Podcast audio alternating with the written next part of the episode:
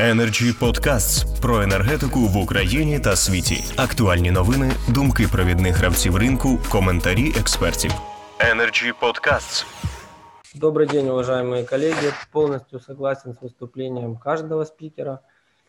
Могу добавить лишь следующее, что поставщик на сегодняшний день и так борется за потребителя путем создания комплекса услуг нового поколения, дать какие-то продукты и сервисы, тех, которых не было ранее. Одним из э, основополагающих моментов для потребителя, конечно же, является э, линейка гибких тарифов. То есть годовой тариф э, как продукт не новый. И мы считаем, что ответственность при выборе такого продукта должна и риски за такой продукт должна ложиться как на потребителя, так и поставщика, исходя из своих возможностей.